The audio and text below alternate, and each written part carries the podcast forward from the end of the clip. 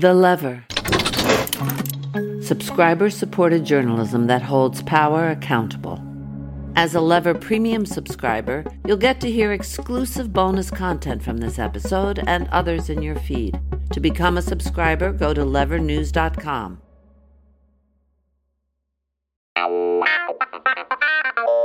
Hello, this is Frank Cappello from The Lever, an independent investigative news outlet. This mini episode is part of our Inside the Story series, where we highlight some of The Lever's original reporting and speak with the journalists who wrote the story. Today, I am joined by Jordan Uhl. Jordan, how you doing today? I'm doing well. How are you, Frank? I'm doing pretty good. Uh, I'm excited to talk to you about this story that you wrote. So, your new story for The Lever uh, is about an ongoing lawsuit in Texas, which could possibly result in limiting critical speech against billionaires. So, Jordan, what is this lawsuit about? Who is suing whom and why? So, Kelcy Warren, who started an energy company uh, in Texas called Energy Transfer Partners, he is now the chair of the board. He's no longer CEO, but he's still deeply involved in this company, and they're huge. They're they're a huge natural gas provider and pipeline company. He's suing Beto O'Rourke, who ran for president, who ran for Senate, and most recently ran for governor of Texas against Greg Abbott, who is running for re-election.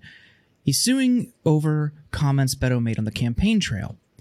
Now, throughout this campaign, one of the big issues was how Texas could prepare and protect against winter storms like the one they saw in 2021. And listeners might remember in 2021, there was a deep freeze in Texas that froze a lot of the energy infrastructure in the state, and that included natural gas pipelines. And Texas is a big gas state. Because these pipes froze, millions of people were left without power. Hundreds of people died as a result and Kelcy Warren's company, Energy Transfer Partners, bragged on an investor call about making over $2 billion just from that storm because during these blackouts and the shortage of supply, they were able to raise the rates for natural gas. So, that's a big issue in the campaign. At the same time, the Texas legislature starts discussing a bill to respond and protect against similar incidents going forward. They wanted energy companies to winterize their infrastructure. That makes sense, right? Well, for whatever reason, and Texas's lobbying disclosures are not very helpful on this front, but you could speculate why the bill ended up exempting gas companies from this winterization requirement. Now, two weeks after that bill was signed by Greg Abbott, Kelcy Warren, again, the chair of the board of this big natural gas company in the state, donates $1 million to Greg Abbott's campaign for reelection.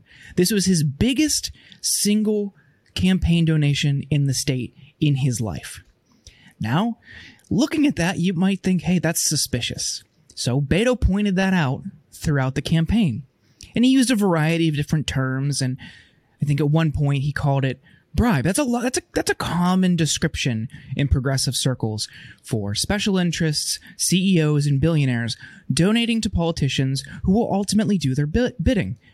You could reasonably conclude that's a quid pro quo. Some might even say a bribe. And in progressive circles, when you want to talk about the role of money in politics, that's a very common way to describe those sorts of donations. Now, Warren is suing Beto over those comments and saying that he defamed him.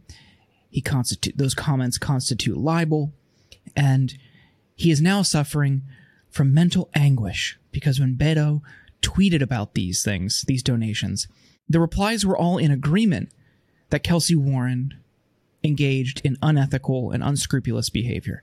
So now he is suffering allegedly from mental anguish. And that's where we are now. Wow, there's a lot of details in there. Thank you so much for breaking it down. Uh, one giant thing that stuck out to me very unsurprising that Warren is suffering mental anguish over the comments and not suffering mental anguish over the hundreds of people that died over his pipes freezing. So just wanted to highlight that really fast.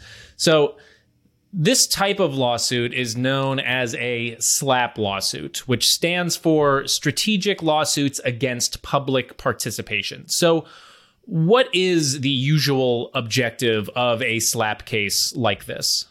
SLAPP cases are typically without merit. The person filing them, often someone very wealthy, very powerful, or politically connected, will file them to silence, to intimidate, to scare the person on the receiving end. There have been a few of these in recent years that people might remember. Uh, most notably, the Gawker case you could describe as a SLAPP suit. Hulk Hogan, his legal uh, his legal claim against Gawker was funded by Peter Thiel. That was widely assumed to be in retaliation for Gawker outing Peter Thiel early on in his career. And what they wanted to do was shut that site down. In that case, they used the publication of Hulk Hogan's sex tape. But in others, John Oliver was sued for criticizing a coal tycoon in 2017. He did a segment about a coal company in West Virginia and a disaster that killed several of its workers and how unethical coal companies are in that industry. The CEO of a big coal company sued John Oliver and tried to get him to stop, say they were defaming him, and made similar accusations that Warren is making about Beto now.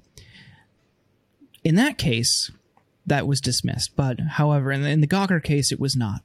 So sometimes these are successful, so you have to worry. But what they ultimately try to do is just silence and intimidate their opponent.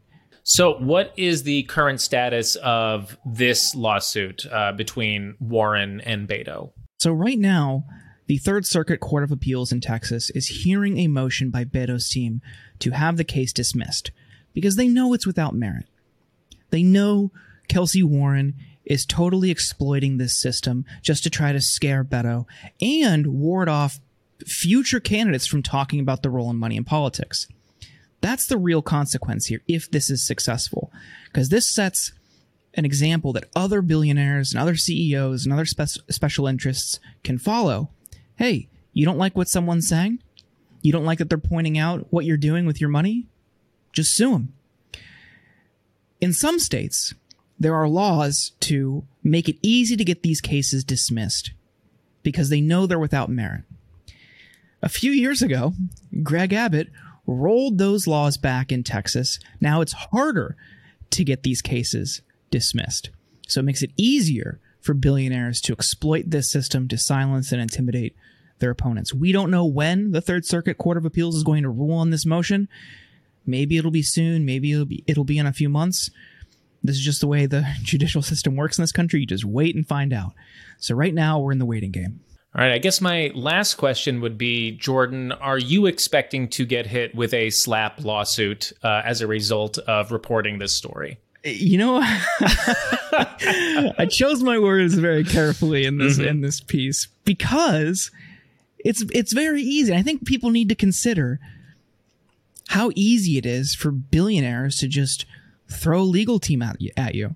If you're in the working class, you don't have the same sort of resources as a guy who's worth $5 billion from natural gas. He has an extremely high priced law firm who is probably willing to duke it out with Beto as long as possible and make this really expensive for Beto. That's also part of the strategy, right? It's not necessarily that they're going to win.